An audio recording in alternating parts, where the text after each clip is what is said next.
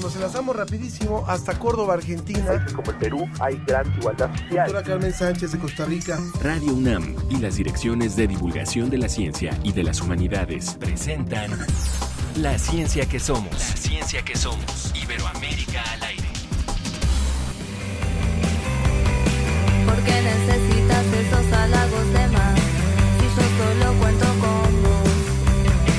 ¿Por qué no me miras y me decís la verdad? Si yo solo creo en vos.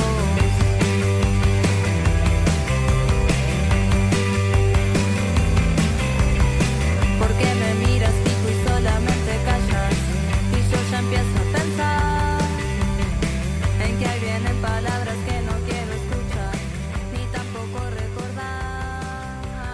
comenzamos hoy La Ciencia Que Somos, Iberoamérica al aire. Yo soy Ángel Figueroa y también está con nosotros nuestra compañera Ana Cristina Olvera.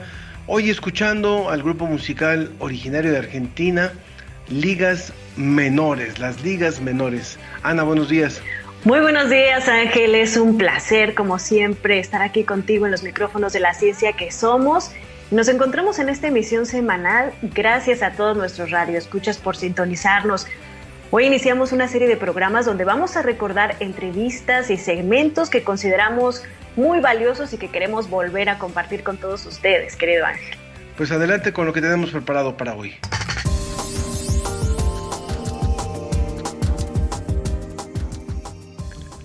La Red Mexicana de Periodistas de Ciencia nos presenta a Susana López Charretón, destacada científica mexicana. ¿Y por qué existe una alta incidencia de feminicidios en México? Una experta en el tema nos explica. Le presentamos un proyecto que trabaja por la conservación del jaguar en Chiapas. Y logran completar el 100% del genoma humano. Escuche cómo ayudará este avance a la medicina genómica. Recuerde que nuestras redes sociales están listas para recibir todos sus comentarios. Estamos en Facebook, en La Ciencia Que Somos, y en Twitter, @CienciaQueSomos. La Ciencia Que Somos. Iberoamérica al aire. La Red Mexicana de Periodistas de Ciencia nos habló de una científica destacada que durante esta pandemia estuvo desarrollando una prueba para detectar COVID-19. Ella es Susana López Charretón, viróloga mexicana. Además nos presentaron la cápsula COVID Conciencia, donde nos cuentan sobre las investigaciones que existen del uso de la marihuana para tratar la COVID-19. Escuchemos. Porque la cobertura de COVID-19 requiere ciencia.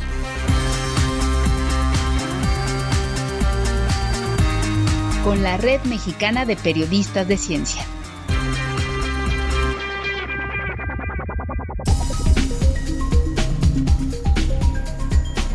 Ya está con nosotros nuestra invitada de la Red Mexicana de Periodistas de Ciencia. Damos la bienvenida a Elizabeth Ruiz Jaime. Ella es periodista de ciencia freelance y nos viene a platicar sobre el importantísimo papel que están teniendo diferentes científicas mexicanas, en especial una mexicana y bueno, también mujeres de todo el mundo en la pandemia de COVID-19. Bienvenida. Muchas gracias por este espacio y como bien mencionan, pues hoy voy a hablar de una científica mexicana reconocida nacional e internacionalmente. Se trata de la doctora Susana López Charretón, que seguramente la han escuchado hablar o incluso han leído algunas cosas sobre ella, sobre todo... Y la hemos tenido también por aquí. Lo sé. Sí. Bueno, y ahorita justamente por la pandemia, pues bueno, como viróloga ha estado muy involucrada, no solamente en líneas de investigación, sino también con una participación muy activa para explicar... pues muchas cosas alrededor de la pandemia, vacunas, el propio virus, su estructura, cómo se han identificado esta proteína spike que ha sido como tan clave para combatir la pandemia. Pero bueno, antes de entrar de lleno al tema, pues me gustaría platicarles que la investigadora, que ahora es miembro del Colegio Nacional, es nivel 3 del Sistema Nacional de Investigadores, es la hija mayor de una familia de 5 hermanos. Ella creció en un hogar donde ninguno de los padres era profesionista. Estudió la primaria, la secundaria y la preparatoria en una escuela de monjas. Y cuando terminó la prepa, pensó que el siguiente paso era estudiar medicina. Ella cuenta que un primo que era médico la llevó al Hospital General. Ahí experimentó lo que era una guardia y atender pacientes. Y la experiencia pues le resultó impactante y se dio cuenta que no era lo suyo. Y se inscribió al Instituto de Investigaciones Biomédicas, para bien de todos nosotros, porque sus aportes en ciencia realmente han sido, al parecer, lo suyo. López Charretón es especialista en el estudio de la biología celular y molecular de la infección por rotavirus y astrovirus que causan diarrea grave en niños menores de 5 años y gracias a los aportes en ciencia que ha tenido a lo largo de su carrera, es ganadora del Premio Carlos J. Finlay en Microbiología, otorgado por la UNESCO en 2001, tiene el Premio TWAS en Biología 2008, fue nombrada laureada por las mujeres en la ciencia por la Fundación L'Oréal UNESCO en 2012 y tiene además el Premio Universidad Nacional 2013, entre otros reconocimientos. Bueno, pues ella, que es la doctora Susana López Charretón, como les comentaba, es una viróloga totalmente activa y su equipo de colaboradores en el Instituto de Biotecnología plantearon en 2020 que era posible hacer un diagnóstico de SARS-CoV-2 utilizando saliva y lo demostraron. De hecho, tienen publicados 2 artículos, el primero de ellos donde demuestran justamente que con 2 ml de saliva es suficiente para realizar las pruebas diagnósticas de COVID y es a través de una prueba de PCR. Entonces, en su momento esto fue algo muy importante porque, como ustedes recordarán, la pandemia hizo que muchos de los implementos que se usan para el muestreo pues empezaron a agotar. Había una demanda, o hay todavía una demanda muy grande, ahora quizá un poco más controlada. La producción ya se ha venido como acoplando a los ritmos de consumo y cada que hay oleadas, pues bueno, estos suministros pues se van agotando. Y en un principio también, como sabemos, el virus no sabíamos qué tan contagioso era, qué tan peligroso era. Entonces las personas que hacían el muestreo estaban muy equipadas con batas, con caretas, con cubrebocas, y esto se lo tenían que, guantes, y se lo tenían que cambiar como cada cierto tiempo para hacer las pruebas, e hizo que el material pues se agotara. Entonces, hacer una prueba con saliva era una metodología como muy factible, sobre todo porque solamente tienes que poner la saliva en un tubito. Lo puede ser una automuestra, o sea, no necesitas que alguien más te tome la muestra. Pones la saliva en un tubito, la metes en una bolsita, le pones alcohol, la desinfectas y la entregas, y digamos que disminuyes el riesgo que puedes tener a la hora que alguien te pone un hisopo en la nariz que además te provoca estornudo. No sé si a ustedes les ha pasado, pero cuando vas te provoca tos incluso, y si estás contagiado, pues evidentemente emites gotitas de saliva que pudieran poner en riesgo a las personas que toman las muestras. Entonces, esta metodología que se estudió y se demostró en México, que también se estudió en otras partes del mundo por otros grupos académicos, pues bueno, se hizo muy popular, sobre todo en los Juegos Olímpicos. No sé si ustedes recuerdan que el año pasado deportistas como Romel Pacheco subían como en sus historias de TikTok y en redes sociales, que bueno, que era cotidiano que tenían que estar durante su estancia en los Juegos Olímpicos, estar tomándose estas muestras por saliva, porque son muy eficaces y muy eficientes para saber si la persona está o no contagiada por coronavirus, sobre todo para personas asintomáticas, ¿no? Entonces, la PCR ha resultado una prueba como muy eficaz. Entonces, bueno, dicho esto, entonces tenemos estos dos artículos que se han sacado. Están por publicar un tercero que tiene que ver con niños, porque, como les comento, es una automuestra. Entonces, para los niños resulta como más fácil poner saliva en un frasquito o en un tubo donde puedan tomarle la muestra. Entonces, están haciendo una comparación entre pruebas antígeno y pruebas con saliva en niños. Al parecer, pues resulta como más positivo. Y otro artículo que publicaron tiene que ver con esta facilidad de poder hacer muestras grupales. Por ejemplo, una institución, una empresa va a regresar a trabajar, tiene 1000 empleados, y entonces habría que muestrear a los 1000 empleados para saber si tienen o no COVID, para no poner en riesgo como al resto que no tiene y evitar como los contagios. Entonces, lo que hacen es en muestras de saliva, tomar muestras de saliva de todos y en un tubo mezclar 5 o 10 muestras, hacer la PCR, y solamente en el grupo donde salió positivo, donde hay una muestra positiva, se muestrea de manera individual para ubicar quién es la persona positiva. Entonces, esto ahorra tiempo, dinero, y en estos tiempos en los que la demanda en este tipo de materiales, de reactivos y de todo lo que se utiliza para el muestreo, pues bueno, es como muy eficiente. Desgraciadamente, en nuestro país no se ha popularizado esta metodología. Sí está autorizado para que lo utilicen los laboratorios a nivel académico. Y pues bueno, pues se puede utilizar. El propio IBT lo ha hecho, el Instituto de Biotecnología lo ha hecho para su comunidad al regresar a las actividades. la doctora Susana y su equipo es una fuente de inspiración para muchas niñas en este país y que ojalá México cuente con más niñas y mujeres en la ciencia. Excelente esta investigación, Elizabeth. Y bueno, también la Red Mexicana preparó una cápsula acerca de la cannabis para COVID-19. A todo el mundo nos intriga mucho esta relación que existe y pues seguramente ustedes lo explican mucho mejor.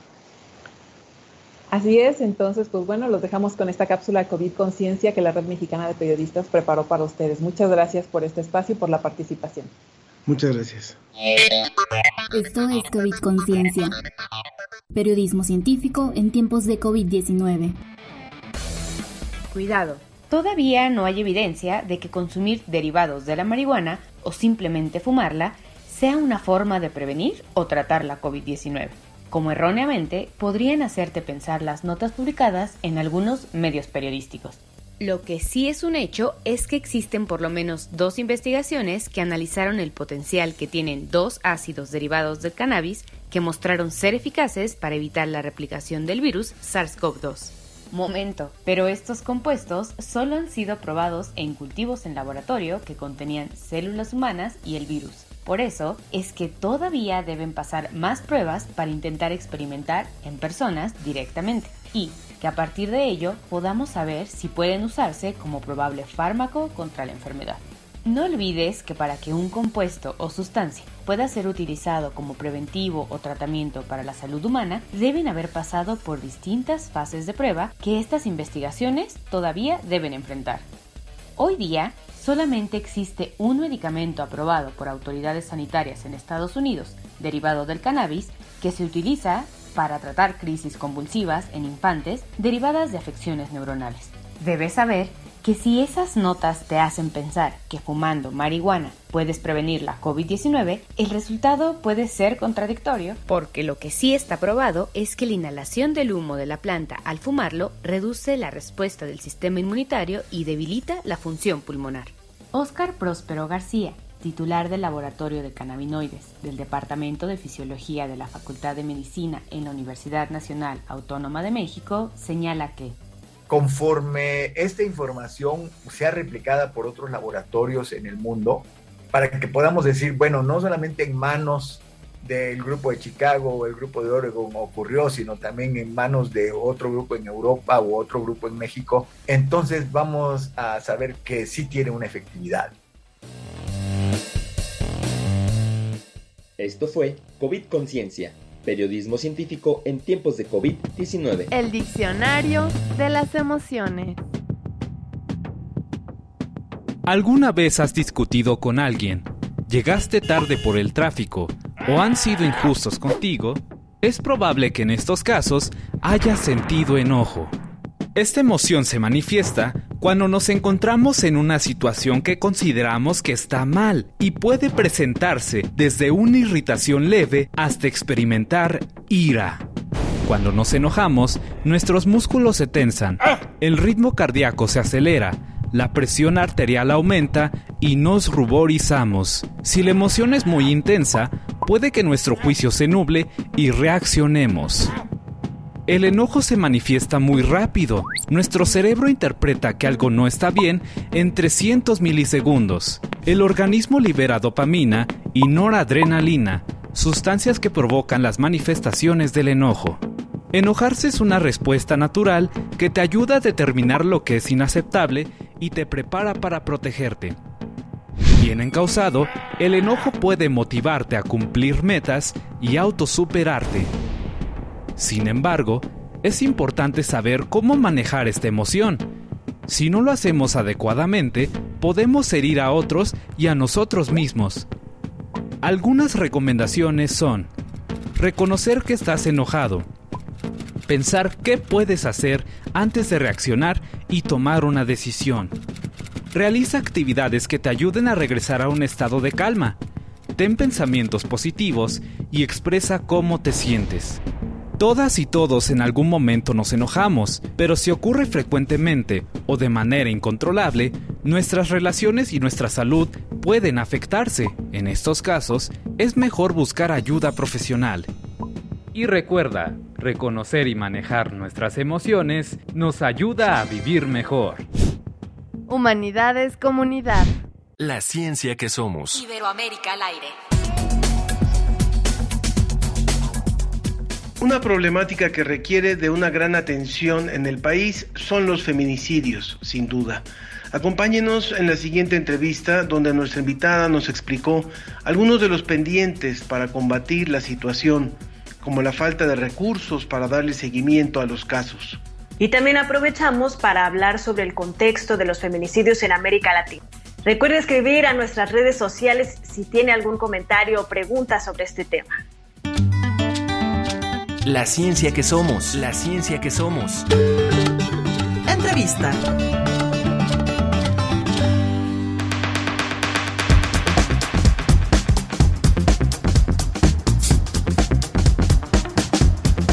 Muchas gracias por seguir con nosotros y ya está enlazada Sonia Frías, es doctora en Sociología por la Universidad de Texas en Austin, la University of Texas of Austin, investigadora del Centro Regional de Investigaciones Multidisciplinarias de la UNAM. Ella pertenece al programa de estudios Violencias, Derechos y Salud. Y la hemos invitado para conversar sobre el tema de los feminicidios, revisando la información que nos ha preparado la producción de este programa. Justo recordaba hace unos 20 años que pude conocer a Esther Chávez Cano allá en Ciudad Juárez, que seguramente la recuerda Sonia, y ella fue de las primeras mujeres activistas que fueron documentando los asesinatos de mujeres en la zona de Ciudad Juárez. Y algo que fue impactante en aquella ocasión, cuando ella había más o menos documentado alrededor de 300 mujeres asesinadas, era cuando se hablaba de las muertas de Juárez, era que alrededor de 200 de esas 300 habían sido asesinadas por alguien conocido.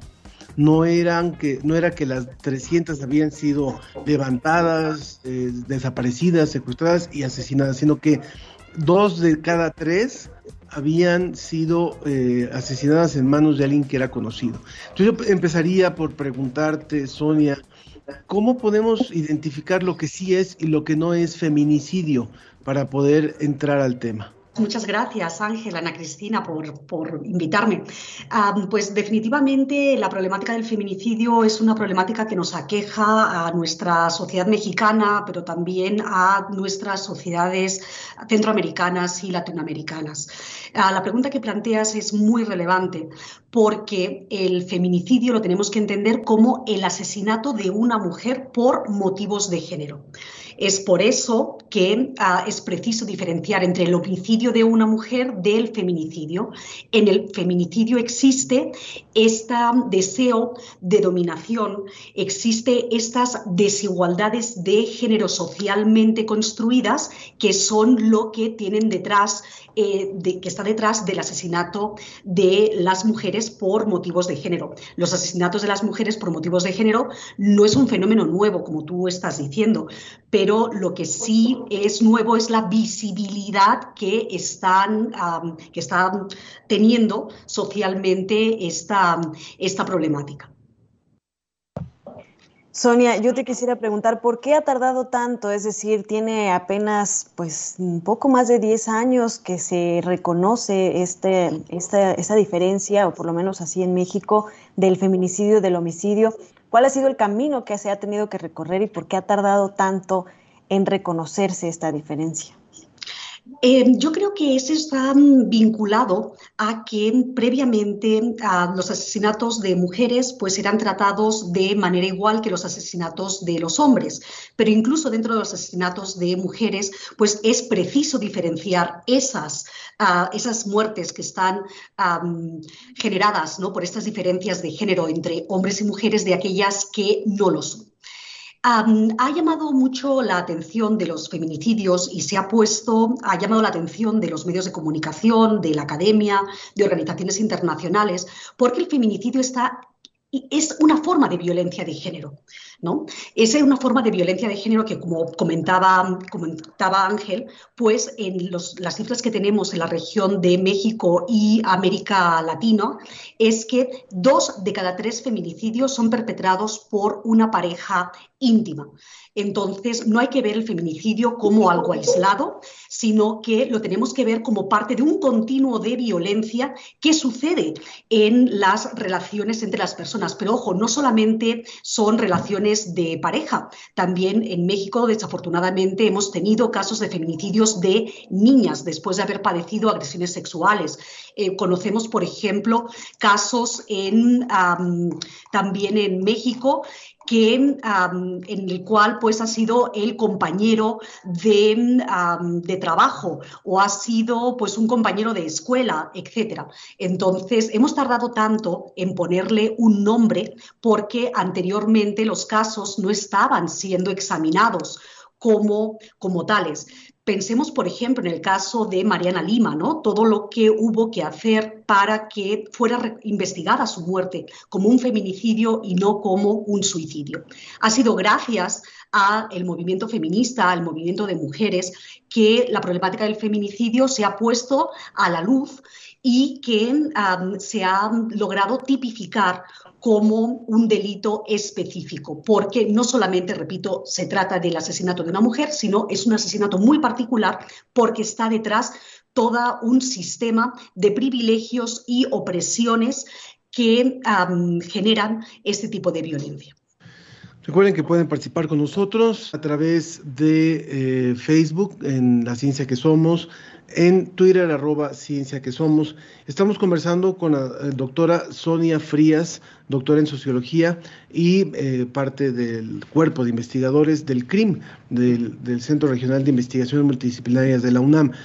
Este programa llega a distintos países de América Latina y nos interesa muchísimo observar también este fenómeno y triste realidad desde la óptica también de la región. Sabemos que después de África, América Latina es la segunda región más violentada por este fenómeno. Las mujeres son el lugar donde son más inseguras y donde existen mayor número de muertes.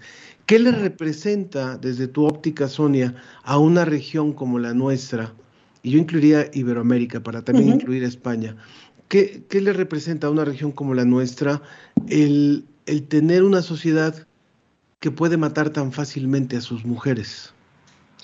Bueno, yo creo que eso es un problema global y es un problema global porque los asesinatos de las mujeres por motivos de género pues son parte de este continuo de violencias del cual estábamos hablando, ¿no? Y tiene numerosos costos sociales, costos para las personas, los hijos, hijas que a lo mejor dejan huérfanos, para las familias, tiene importantes costos también en años de vida perdidos.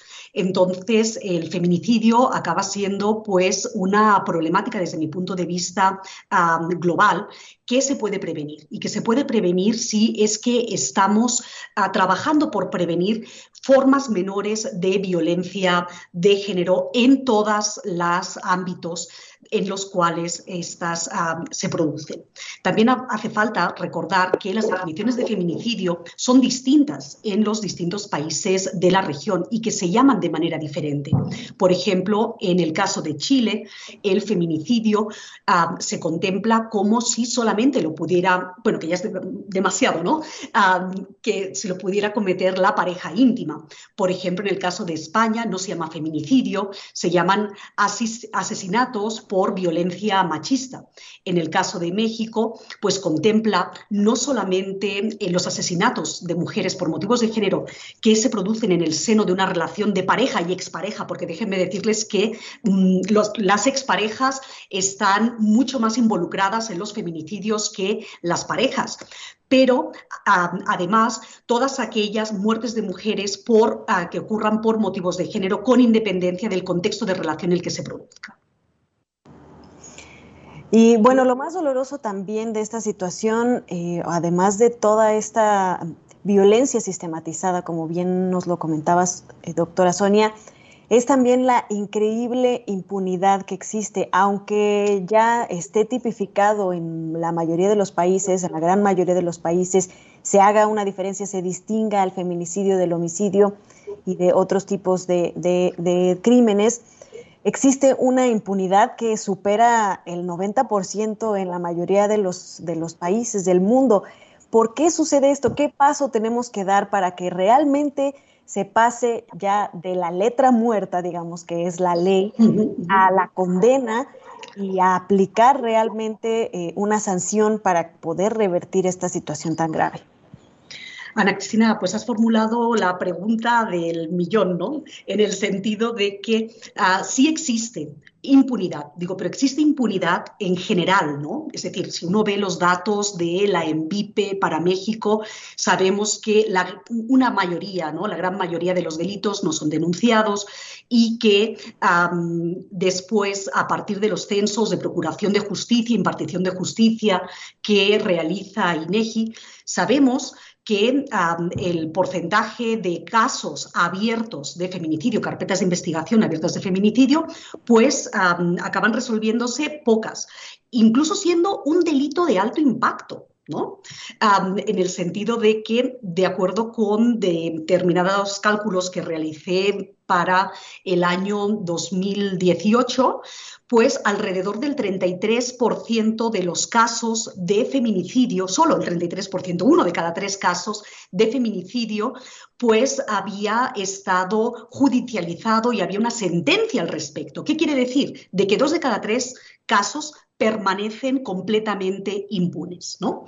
Entonces, el problema de la corrupción, de la impunidad, pues es un problema desafortunadamente extendido en nuestras sociedades. Y a ello también me gustaría llamar la atención de la problemática que tenemos también en las instituciones de procuración de justicia de la falta de recursos. Es decir, les estamos pidiendo a nuestras instituciones de procuración de justicia que investiguen, que turnen las carpetas cuando no tienen recursos. No hay recursos materiales, no hay recursos humanos, no hay recursos cognitivos. Entonces, como tú dices, en el papel se ve excelente, ¿no? Todas las reformas legislativas que se han realizado, este marco normativo que México pues ha suscrito a nivel internacional y que ha adecuado a nivel nacional, pero tenemos una cuestión, desde mi punto de vista, vinculada a la incapacidad de las instituciones para garantizar el acceso a la justicia de las mujeres. Y también esto lo voy a vincular con otros problemas que tenemos sobre investigación de otras formas de violencia. Les comentaba que solamente el 33% de los feminicidios habían sido objeto de sentencia. Si nos vamos, por ejemplo, ante las carpetas de investigación abiertas por violencia familiar, vemos que el porcentaje es mucho menor al 10%. Y sabiendo que el feminicidio no sale de la nada, sino que el feminicidio está conectado con otras formas de violencia, el problema está en que si no se investiga y no se protege a las mujeres de formas menores de violencia, eso puede escalar hasta la muerte de estas mujeres. Para ir cerrando, Sonia, estamos hablando con Sonia Frías, investigadora del CRIM, allá en Cuernavaca. Hablabas del tema de las niñas, y eso creo que es importantísimo también destacar. El feminicidio no solamente son las jóvenes que salen a las calles, sino también el tema de las niñas, y que finalmente creería uno que mientras no salen por sí solas a la calle, estarían protegidas en su hogar, cosa que no ocurre. Cuéntanos un poquito sobre esto y cuál es el panorama. Mira, es muy complejo, porque normalmente cuando hablamos de mujeres acabamos pensando en mujeres adultas, ¿no? Y acabamos pensando en mujeres que no están cruzadas por otras características, como por ejemplo puede ser, en este caso que me estás preguntando, la edad o la pertenencia étnica o la clase social, etc. El tema de las niñas, desde mi punto de vista, es muy preocupante porque ellas están en una situación de mayor dependencia, de mayor vulnerabilidad. Entonces, desafortunadamente hemos sabido de muchos casos que se han producido en nuestro país en que las niñas, tras agresiones sexuales, pues acaban acaban siendo asesinadas. Entonces, ellas están en una situación, como les comentaba, de mayor vulnerabilidad porque son dependientes normalmente de otras personas para ir a buscar ayuda, para protegerse, etc. Entonces, la problemática de las niñas, desde mi punto de vista, merece especial atención porque sabemos que las niñas son asesinadas por motivos de género a edades muy tempranas. Entonces, esto constituye una problemática. Ya no estoy hablando de las adolescentes, ¿no? Chicas que a lo mejor pueden tener entre 15 y 17 años, donde sabemos que hay un repunte, ¿no? Son edades, ¿no?, de riesgo de que sean objeto de feminicidio. Pero las niñas chiquitas también. Entonces, yo creo que la política pública para prevenir los feminicidios no solamente tiene que contemplar a las mujeres adultas, sino también tiene que contemplar las especificidades de las niñas. Y junto con las niñas también todas estas características que pueden ser especiales entre determinados grupos sociales. Entonces, definitivamente, el feminicidio es la culminación, ¿no?, de, para algunas mujeres, de una vida repleta de violencias de género y que desafortunadamente el feminicidio acaba ocurriendo porque no hemos podido prevenir como sociedad que esta mujer haya o esta niña haya tenido una vida de violencia. Así es, Sonia. Muchas gracias a todos los que nos están escuchando y nos comparten sus opiniones. Por ejemplo, Mario Alberto Mora Lara, que nos dice: el grave problema es justo la impunidad. Los delincuentes saben que no habrá consecuencias y pues por eso sigue sucediendo. No solamente hay que cuidar a las niñas y a las mujeres, sino educar a los niños, y hacer que los hombres reflexionen también sobre su papel de privilegio, su posición de privilegio en la sociedad. Gracias, Sonia, por esta participación tan importante. Muchísimas gracias a ustedes y gracias por darme la oportunidad. Muchas gracias. Y Ernesto Durante también decía que es importante hablar de los feminicidios. Es una barbaridad cómo muchos de mis similares siguen sin entender que se debe respetar a las mujeres, cuál será la psique de quienes las violentan. Bueno, hay que seguir hablando sobre esto. Sonia, muchísimas gracias por haber estado hoy con nosotros. Gracias a ustedes. Radiosfera. Ciencia al aire para tus oídos. Radiosfera.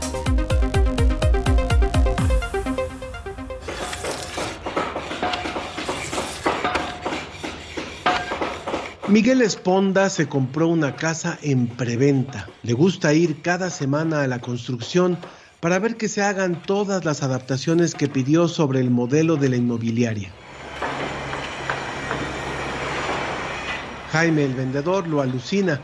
Ha tenido clientes que piden un cambio de mosaico, otro color de cocina, una ventana extra. Miguel no. Este señor que trabaja investigando temas del agua en la universidad se metió de lleno con la instalación hidráulica.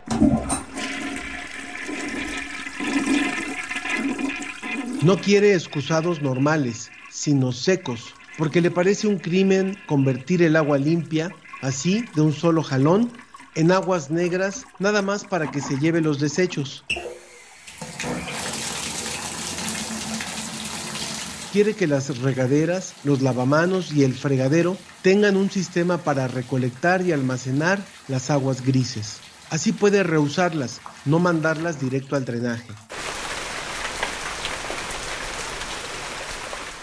Y también pidió canales en los techos para captar el agua de lluvia, que también la va a reutilizar. Miguel le ha explicado a Jaime que este año en México hemos vivido la peor crisis de sequías de los últimos 30 años. Jaime asiente. Sí, en eso tiene razón. En época de secas, este año se quedaron sin agua en su casa a cada rato. El problema del agua tiene muchos frentes. Las ciudades crecen y crecen. Ocupan cada vez más áreas que antes eran verdes. Aumenta la población que consume agua. Y el agua escasea.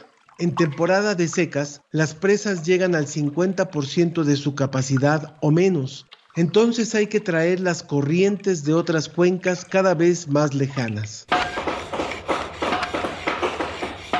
Jaime le ofrece a Miguel una botellita de agua. Miguel sonríe, pero prefiere tomar de la que filtra en su casa. Menos plástico.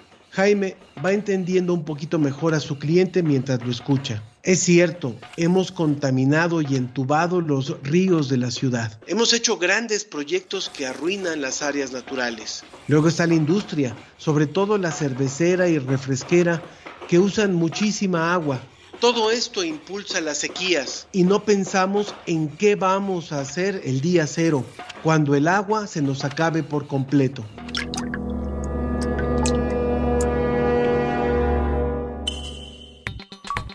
Jaime se queda pensando, lo que pidió Miguel es más trabajo, pero a la larga va a ayudar. Finalmente a Jaime le da gusto que haya gente como Miguel. ¿Se lo imaginan en su trabajo? Peleando por recuperar lo que la ciudad ha dañado, insistiendo con los políticos en que impulsen programas que ayuden, proponiendo lo que deben solucionar las nuevas leyes.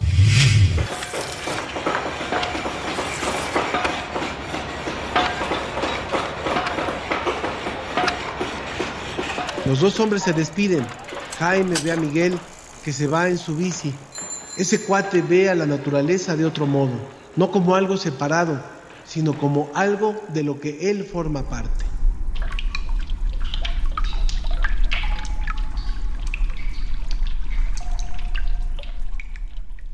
La ciencia que somos. Iberoamérica al aire.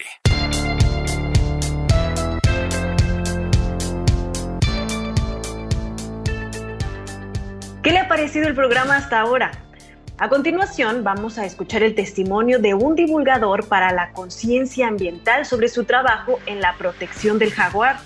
El proyecto del que forma parte lleva ya 20 años y además nos platicó de qué manera podemos ayudar a la conservación de distintas especies.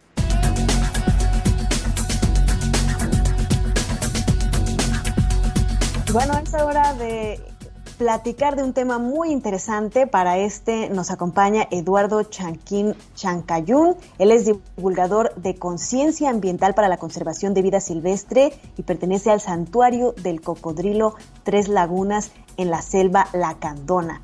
Y vamos a platicar precisamente sobre la protección y el avistamiento de jaguares que organizan para precisamente terminar con la caza furtiva y poder proteger a este animal que no solamente tiene una importancia ecológica, sino también cultural. Muchas gracias por estar con nosotros hoy. No, a ustedes muchas gracias, Ángel, Cristina.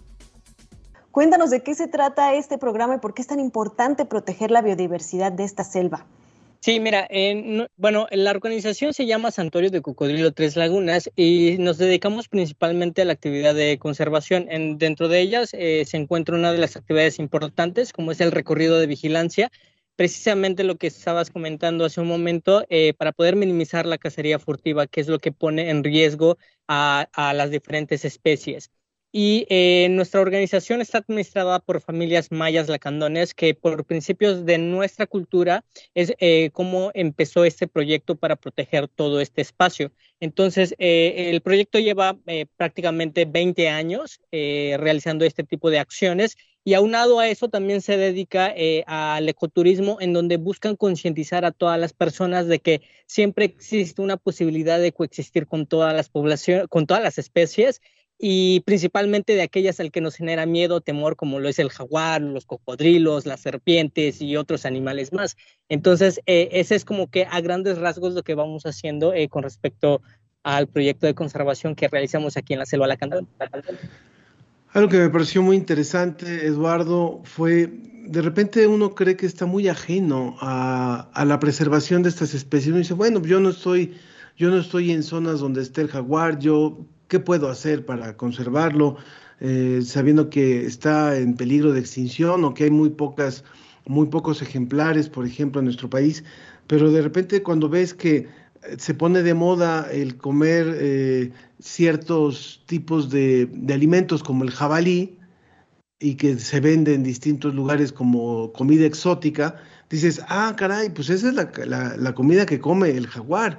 O cuando se talan de forma desmedida ciertas zonas también de la selva y nosotros consumimos esa madera también sin saber su procedencia, también estamos contribuyendo a que se vaya reduciendo el área de de acción de estos ejemplares. Cuéntanos un poco sobre eso, sobre esa vinculación. Sí, es un tema creo que nos llevaría mucho tiempo, pero a grandes rasgos lo que hemos olvidado como seres humanos es que somos parte de la naturaleza, somos parte de todo este conjunto de interacciones, pero como seres humanos lo que hemos hecho haciendo al paso de estos tiempos es que nos esforzamos por alejarnos de la naturaleza y nos olvidamos cuál es nuestro lugar dentro de la naturaleza. Todas las actividades humanas como la deforestación, los incendios provocados, la cacería furtiva para promover esta comercialización ilegal son los que ha contribuido en este aspecto sobre el que se encuentren los animales en alguna categoría de riesgo. Y como también lo que preguntabas hace un momento de que cómo podemos contribuir en este aspecto en la conservación personas que viven en las ciudades. Creo que hoy en día en un mundo tan globalizado estamos conectados donde las actividades que desempeñen, el consumo que realicen, aunque estemos en las ciudades, podemos generar un impacto ya sea negativo o positivo en la conservación de la biodiversidad o de su hábitat. Es decir, por ejemplo, si tocamos el tema del consumo, que muchas veces pensamos que no generamos impacto con este consumo, pero el hecho de que, por ejemplo, consumamos, estos productos como la Nutella, que creo que es un producto que muchas personas consumen y que sabe muy delicioso, pero lamentablemente ese producto está a base de lo que es la palma de aceite. Y en otros países eso ha provocado la deforestación de bosques, selvas, lo que ha puesto en peligro de extinción al tigre de Sumatra.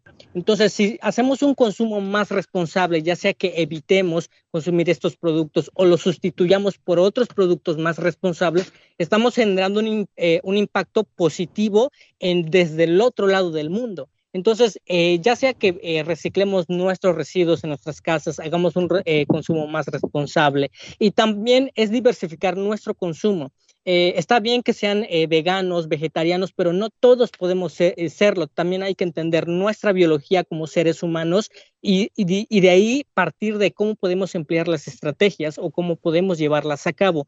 Entonces, desde ese punto, porque si todos somos vegetarianos, lo que va a causar es que es más deforestación, destrucción de su hábitat de las especies. Entonces, no todos podemos ser vegetarianos ni veganos, bien por los que sí lo son. Entonces, simplemente es hacer un consumo más responsable que pueda generar impactos más positivos en otras partes de nuestro país y del mundo que ayuden a proteger a las especies y, por ejemplo, lo que es el jaguar, que está en peligro de extinción. Entonces, creo que es una de las cosas más importantes que hay que tomar conciencia hoy en día. Eduardo, platícanos un poco, para ir cerrando, ¿cómo es esta experiencia de estar en contacto con la naturaleza, de tener la oportunidad de ver a estas especies pues, en su hábitat natural y cómo esto pues, ha ayudado a acabar con la cacería furtiva pues, en un gran porcentaje, 90% se habla? Platícanos un poco de esta experiencia para que las personas que estamos lejos de la Selva Lacandona pues, vivamos a través de ti. Hace 20 años, en este sitio, solo en este sitio, que es el área del Santuario del Cocodrilo Tres Lagunas, que abarca cerca de 70 hectáreas, no vivía nadie aquí, había mucha cacería, lo cual no se veía nada, no se veían rastros de animales, estaba muy perturbado el espacio y desde ahí se empezó a hacer recorridos de vigilancia, de reforestación, monitoreo, lo que ayudó a que estas especies regresaran a este espacio. Y por ejemplo, a pesar de que vean vegetación o en toda la Selva Lacandona, detrás de toda esa exuberante selva hay estas cacerías furtivas, deforestación, y es un trabajo que no termina y que lamentablemente no va a terminar, y es seguir esforzándose. Y al menos aquí lo que hemos hecho es que sí hemos logrado reducir el 90% de la cacería furtiva, lo que se ha visto reflejado en los monitoreos en cámaras trampas. Y, por ejemplo, el jaguar es una de las especies que es muy complicado de llegar a ver. Pasa cerca de la casa, o sea, literal, tenemos registros de que pasa a 100 metros de la casa, hemos visto huellas, sus heces, rastros de su fuente de alimento. Entonces, es increíble, es una sensación o una emoción bastante gratificante saber de que estos animales rondan justo cerca de donde estamos y que no representan ninguna amenaza siempre y cuando entendamos de que seamos responsables con su hábitat, con ellos mismos, con su fuente de alimento, con otras especies. Entonces es una emoción bastante gratificante y que nuestros esfuerzos han valido la pena hasta hoy en día, de escuchar los monos todas las noches, de ver tepezcuintles, tapir y muchos otros animales. Entonces siempre lo que busco generar en todas las charlas o pláticas con las personas con las que me voy encontrando es de que decirles de que siempre existe una posibilidad de coexistir con todas las especies y nada es imposible, siempre y cuando realmente tengamos ese empeño, el corazón de querer hacer las cosas bien. Te agradecemos muchísimo por esta entrevista, Eduardo. Nos preguntaban si eres pariente del gran Chankin de Naja. Posiblemente. Hay dos grupos. Hay dos grupos de lacandones, los lacandones del norte y los lacandones del sur. Por lo que menciona, ese se encuentra con los lacandones del norte. Yo me encuentro en Lacanja, los lacandones del sur. No lo conozco, pero es complicado conocer a las personas claro. Por apellidos, porque nosotros somos Chan. Entonces, bueno, muchas gracias. ¿Cómo ves? México posee la mayor riqueza de conejos y liebres del continente americano. Aquí habitan 9 especies de conejos y 5 de liebres. De estas 14 especies, 8 son endémicas. ¿Cómo ves? Divulgación de la ciencia, UNAM. La ciencia que somos. Iberoamérica al aire. Hace algunos meses se dio a conocer la noticia sobre el logro de la secuenciación completa del ADN humano. En la siguiente plática conozca qué es el ADN y cómo avanzará la medicina genómica con este descubrimiento.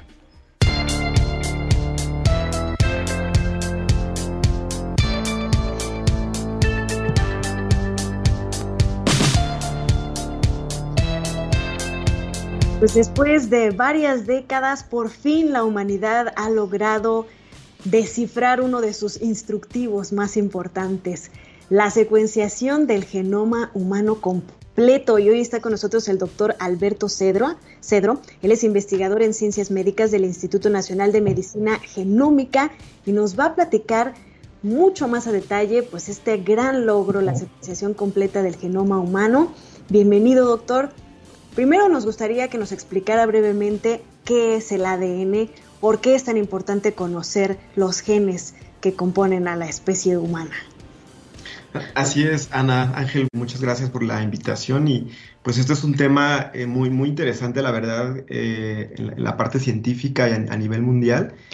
Lo que me preguntas de la parte de qué es el ADN, pues básicamente el ADN es un compuesto químico que todos nosotros tenemos en nuestras células, ¿no? En el interior de nuestras células, precisamente en el núcleo. Este ADN lo que hace es dictar las instrucciones a la célula para que nosotros seamos lo que somos actualmente, ¿no? O sea, el ADN le dice a las células y al organismo qué tanto debes crecer, el color de tu pelo cuál va a ser. Te da la capacidad de pues, poder incluso componer una canción, hacer ciencia, entrevistas, ¿no? Cada uno tiene distintas secuencias, distinto DNA en su cuerpo, lo que nos hace diferentes a cada uno, ¿no? Más o menos somos diferentes como un 0.5%. Todos tenemos los mismos genes, pero con distintas variaciones entre ellos. ¿Qué había detenido, doctor Alberto, desde hace ya varios años, el que se haya llegado al 92% del conocimiento del ADN del ser humano y qué había detenido ese restante 8%, que es lo que hoy se convierte en noticia, que nos permitió conocer al 100% ya el ADN del ser humano? Claro, pues, híjole, el avance de la ciencia va poco a poco, ¿no? Tardamos unos 20 años en secuenciar el 92% del genoma humano y después, 20 años después, ahora tenemos secuenciado el 8% que faltaba, ¿no? El genoma humano, recordaremos que es todos los genes que componen al humano, ¿no?, dentro de las células. Entonces, anteriormente teníamos ese 92%, pero había sido difícil llegar al 100% debido a que no había la tecnología para poder secuenciar esas regiones muy complicadas. Secuenciar es determinar el orden exacto de esas bases en el ADN, ¿no?, de esas letras. Entonces, ese 8% eran regiones que eran muy repetitivas.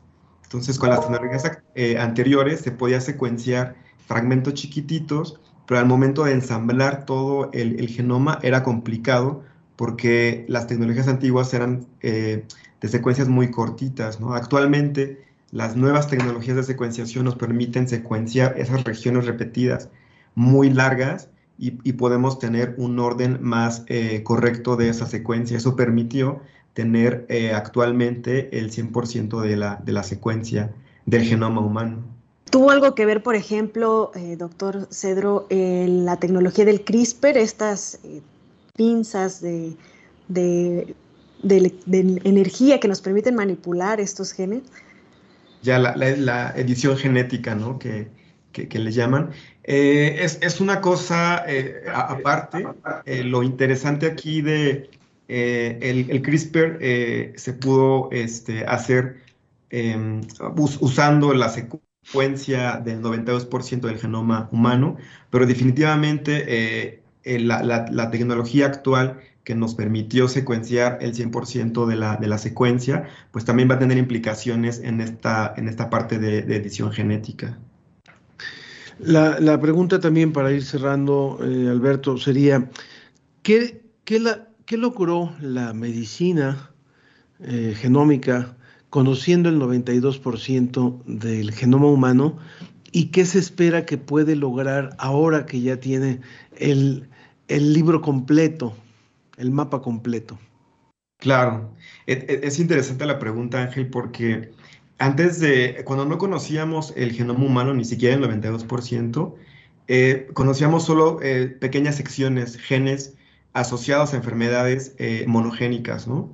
Cuando se completa la secuencia del genoma humano con el 92% en la primera fase, pudimos entender más las enfermedades complejas que están asociadas a las alteraciones en muchos genes, por ejemplo, el cáncer o enfermedades metabólicas asociadas a alteraciones en distintos genes. El conocer el genoma humano nos ha permitido poder incluso establecer pruebas de diagnóstico para cáncer, pruebas de seguimiento en el tratamiento, ya que el cáncer es una enfermedad, pues, de todo el genoma. Ahora, con este nuevo 8%, lo que falta es, ya se tiene la secuencia completa, ahora lo que falta es conocer estos genes a qué procesos biológicos están asociados. Es decir, cuando se conozcan a qué procesos biológicos se asocian, se puede conocer el impacto que pueden tener en distintas enfermedades.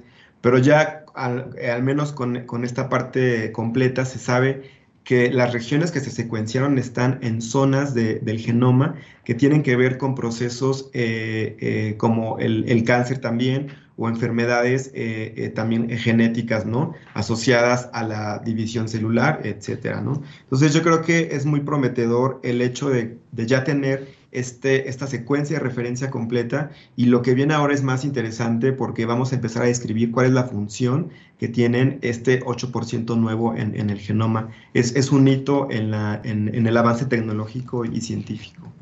En este sentido, y para cerrar, pues nada más, ¿qué tan conveniente es que las personas accedamos a este tipo de, por ejemplo, análisis genéticos que ahora se ofrecen muy comúnmente? Ya, claro, es importante que se entienda que los análisis genéticos deben estar guiados por un médico tratante, ¿no? El médico tratante, ya sea un oncólogo o un médico genetista, es el que decide si se requiere el análisis genético, y ese análisis genético se hace en las instituciones como en el IMEGEN, donde yo trabajo, y posteriormente, en apoyo con el médico tratante, pues se puede ver realmente el impacto que tiene estas pruebas genéticas. Pero ya se hacen sin el conocimiento del 92% y ahora el nuevo 8% del genoma, pues difícilmente podríamos estar hablando de esta parte. Excelente. Doctor Alberto Cedro del INVEGEN, muchísimas gracias por estar con nosotros. Ojalá que esta noticia hubiera sido de 8 columnas. Logra el ser humano conocer el 100% de su gente. Eso es más importante que si Cristiano Ronaldo llegó a no sé cuántos goles y demás. Pero ojalá lo entendiéramos algún día. Muchas gracias, Alberto, por estar con nosotros. Gracias a ustedes. Hasta luego. ¿Cómo ves?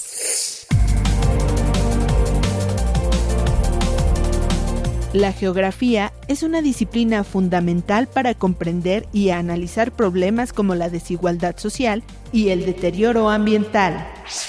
¿Cómo ves? Divulgación de la ciencia, UNAM. La ciencia que somos. Iberoamérica al aire. Y de pronto un accidente, y dio como resultado casi una canción por día en un papel borroneado y no te das cuenta que... Muchas gracias a todos los que nos acompañaron en esta emisión especial de La Ciencia que Somos. Agradecemos la producción del Departamento de Radio de la Dirección General de Divulgación de la Ciencia de la UNAM. En la producción general, Claudio Gesto. En la producción, Susana Trejo y Alma Cuadros. En la realización y enlace técnico, Ricardo Pacheco. Redes sociales por Tania Benavides. En Radio UNAM, la operación técnica de Arturo González. Por parte de la Dirección General de Divulgación de las Humanidades, Antonio Sierra y Jonathan López. Enlace digital, Moisés Luna y Carlos Pérez. En la transmisión en Facebook, Alma Cuadros. Por supuesto que agradecemos a todo el equipo que hace posible esta emisión. No olvide cuidarse, la pandemia no ha terminado, tenemos que seguir extremando medidas y aunque salga de vacaciones, hay que seguirnos cuidando para poder seguirnos escuchando por aquí. Los esperamos la próxima semana.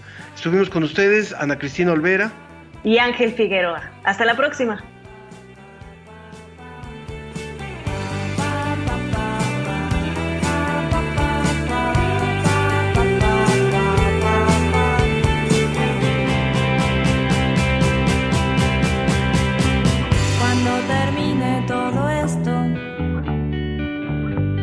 Pueda hacer bien lo que yo quiera, voy a salir sin llamarte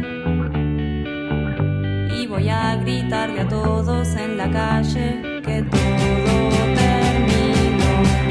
No te necesito, no hay más que cantar. Voy a escuchar un disco. Esto fue La Ciencia que Somos. Iberoamérica al aire. La ciencia que somos. Una coproducción de Radio UNAM y las Direcciones de Divulgación de la Ciencia y de las Humanidades.